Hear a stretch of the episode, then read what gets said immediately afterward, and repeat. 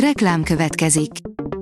Ezt a műsort a Vodafone Podcast Pioneers sokszínű tartalmakat népszerűsítő programja támogatta, mely segít abban, hogy hosszabb távon és fenntarthatóan működjünk, és minél több emberhez érjenek el azon értékek, amikben hiszünk.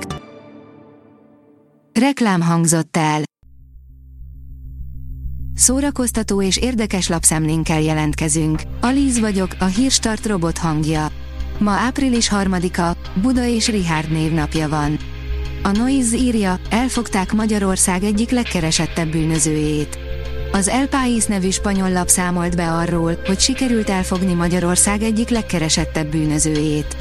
2012 óta körözték, és eddig 15 év börtönbüntetésre ítélték több gazdasági bűncselekmény miatt, amelyek összértéke 1,9 millió euróra tehető.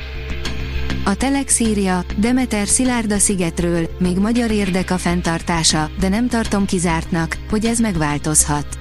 A zeneügyi miniszteri biztos azért, hogy cáfolja, megismételte, amit a Szigeti Fesztiválról mondott, ellehetetleníthetnék, de most nem gondolkodnak ezen.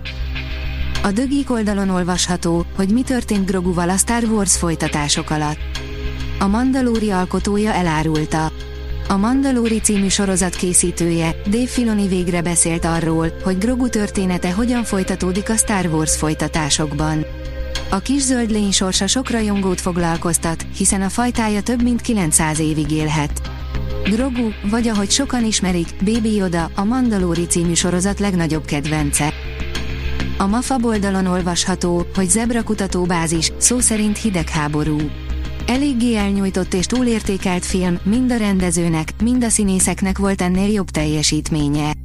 Az alapul szolgáló regényről nem tudok nyilatkozni, mert nem olvastam, Alistair MacLean más írásai viszont élvezetesek voltak.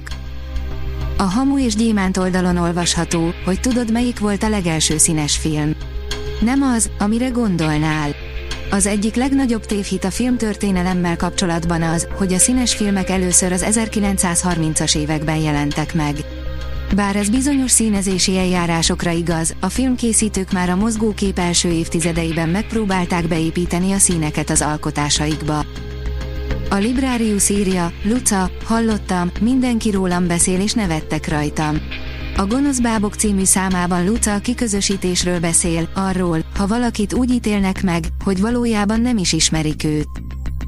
A 24.hu oldalon olvasható, hogy Pornhub, valakinek megélhetés, másnak trauma. A Netflixen megjelenő Pornhub dokumentumfilmtől pajzán sztorikat és szaftos plegykákat nem várhatunk, egészen más jellegű megdöbbentő sztorikat viszont igen. A VMN írja, Mundrucó Kornél, vagy létrehozzuk a saját szigeteinket, vagy nem létezünk. Európában operákat, Amerikában filmeket rendez, idehaza mégis kevés lehetőséget kap Mundrucó Kornél. Születésnapján Bot Gabi köszönti a művészt. A sí oldalon olvasható, hogy még mindig rejtegett titkokat a Titanic. Annak ellenére, hogy a hajó több, mint száz éve elsüllyedt, még mindig nagyon sok embert izgat a Titanic katasztrófája. James Cameron filmje pedig csak tovább fokozta a kíváncsiságot. A Refresher.hu oldalon olvasható, hogy füstöl a Kanye Beef, Kim Kardashian a vállásukról beszél Drake közelgő dalában.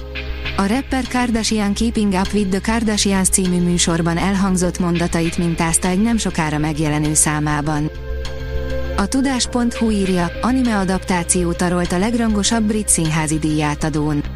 A Laurence Olivier díjak idei nagy nyertese a Totoro, a Varázserdő titka színpadi adaptációja, mely hat kategóriában is első lett, írta a BBC hírportája hétfőn a vasárnap esti gáláról. A Hírstart film, zene és szórakozás híreiből szemléztünk. Ha még több hírt szeretne hallani, kérjük, látogassa meg a podcast.hírstart.hu oldalunkat, vagy keressen minket a Spotify csatornánkon, ahol kérjük, értékelje csatornánkat 5 csillagra. Az elhangzott hírek teljes terjedelemben elérhetőek weboldalunkon is. Köszönjük, hogy minket hallgatott!